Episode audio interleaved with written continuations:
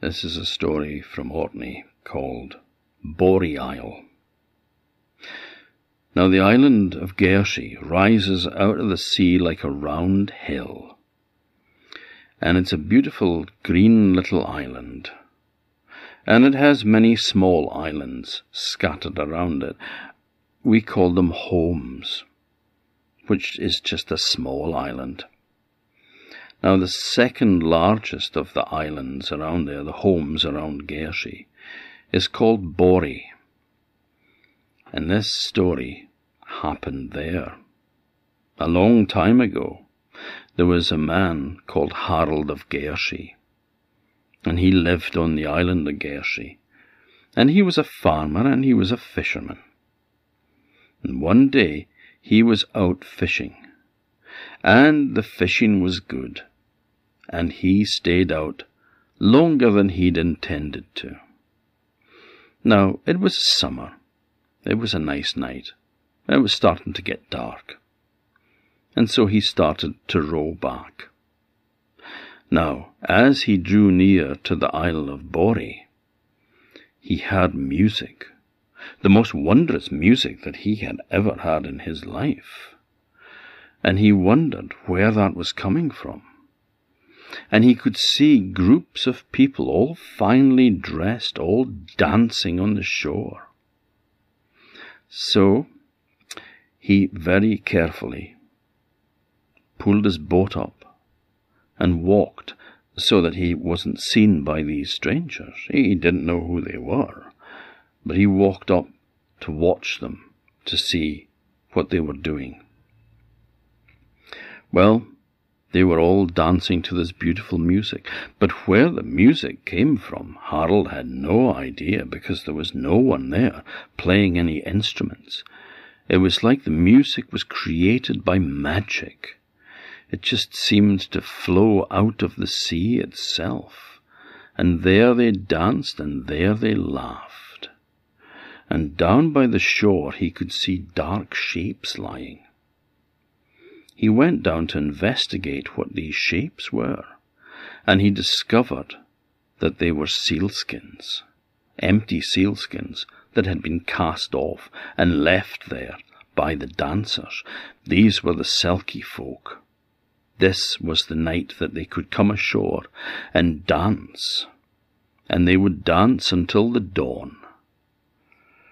Well, one of the skins Harold took with him, and he put it in his boat. And he rowed out from the island for a short distance, and he waited there until the sunrise. And when the sun rose, the music stopped, and all the dancers ran down to their sealskins and pulled them on, and soon they were all swimming away in the sea as seals once more all except for one figure. There was one person still standing on the shore. Couldn't find the skin. Now Harold went back to see who this was. And when he got near the figure, and the figure turned round and looked at him, Harold got the shock of his life. Hello, Harold, said her voice. I see you have my skin. Mother, he said, Mother, how can it be you? You're dead. You died years ago. You were drowned. Ah, son, it's true.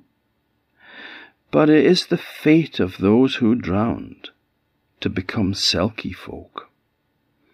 I am one of the seal people now, and I must go back to the sea. Give me my skin back, son. Let me go back home, where my home is now. I can have no other. But, mother, he said, don't you want to come back and and live with me? I cannot, son, she said. I must return to the sea. Well, I, I can't let you do that, mother. Please, son, give me back my skin. No, he said, no, I won't do it. I, I won't lose you again. I lost you before when I was just a boy. I can't lose you again now. It would, it would kill me. It would be too much for me. I can't let you go. I can't lose you all over again. Son, son, son. It's okay. It's all right. Please just give me back my skin, and in return, I will show you the skin of the most beautiful girl among all the Selkie folk, a girl that you will be proud to have as your wife, a girl who you will love beyond anything else. Well, Harold reluctantly agreed and he handed the skin back to his mother. She went down to the shore. Come back in one month's time, she said, and I will be here waiting for you. And then she slipped on the sealskin and disappeared into the sea, back as a selkie once more. Harold went home, and he waited for that month to pass. Oh, it was a long wait. But eventually, eventually the time passed and it was the night, the night when the Selkie folk can come ashore and dance. The one night of every month that they can take human form again and not be seals but be humans. And so he rowed back to the island. He could hear the lovely music playing again just as it had been the month before and there, standing apart from the rest of the dancers, was his mother. She went down to the shore, and she touched one of the skins.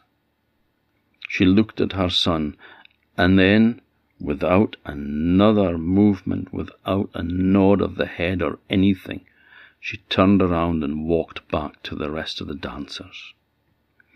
Harold went down to where the skin was and he took it, and he ran back to his boat with it, and he rowed back to Gairsay, and he locked it in a chest, kept it safe where she wouldn't get it again.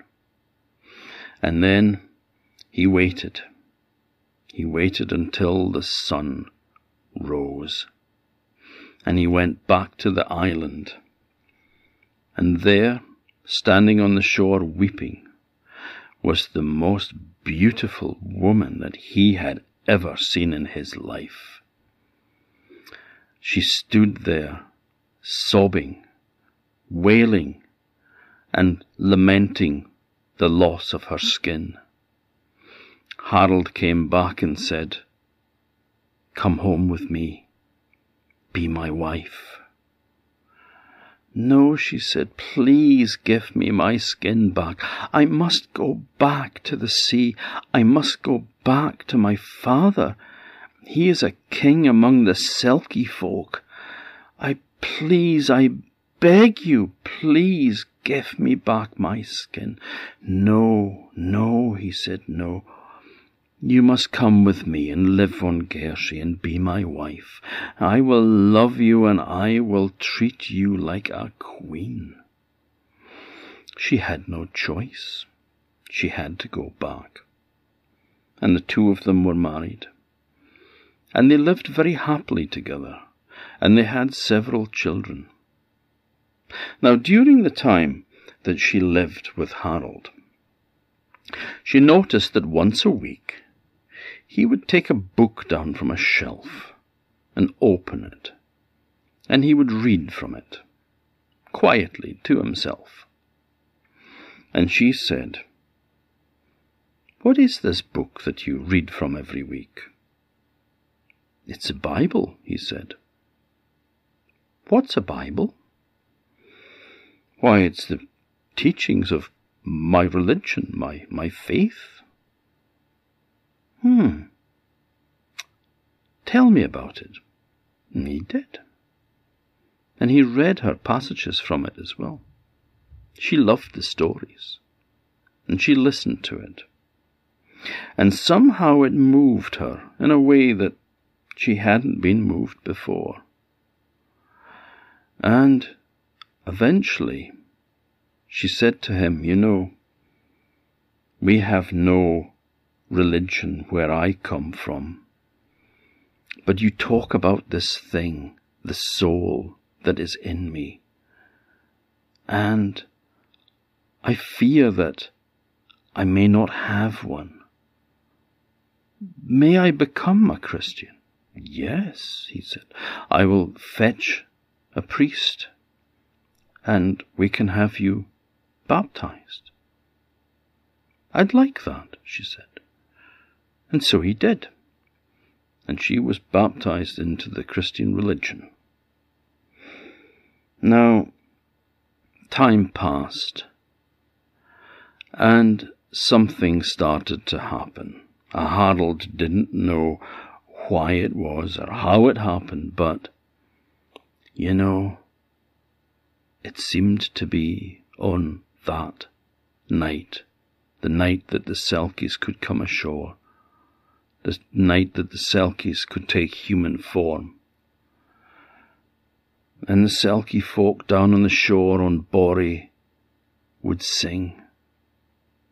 And the song that they sang seemed to draw the life out of his wife. Every night that they sang, she grew a bit weaker. She grew a bit sadder, a bit more sorrowful. And she grew weaker and weaker until in the end she said, Harold, give me back my skin and let me go home. I can't do that, he said. I can't lose you. I lost my mother. I'm not losing you as well. The Bairns can't lose their mother. I know that pain, and I don't want them to suffer that. Well, she said, it does trouble me, but I will stay with you. Now, after a time, the more that the singing was going on, the more that the Selkie folk sang that song of enchantment, the life force was drawn out of the young woman.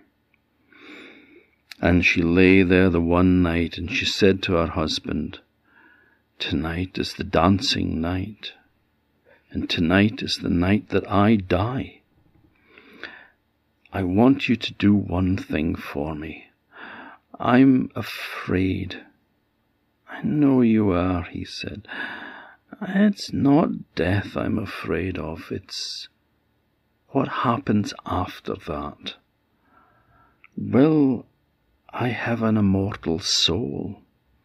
Will I be allowed into heaven? Or will I be cast out into the darkness?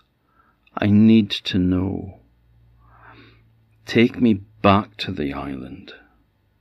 Wrap me in my sealskin and lay me on the shore.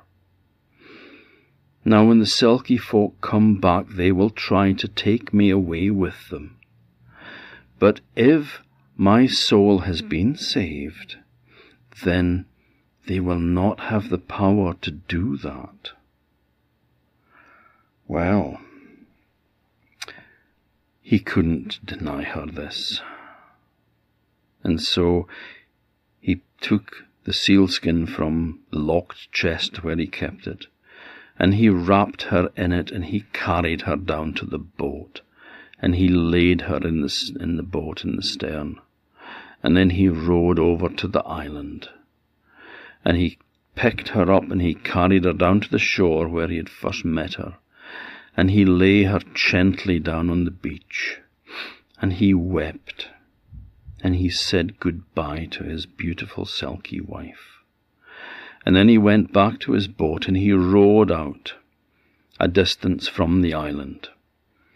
And he stayed there all night with his head in his hands, weeping.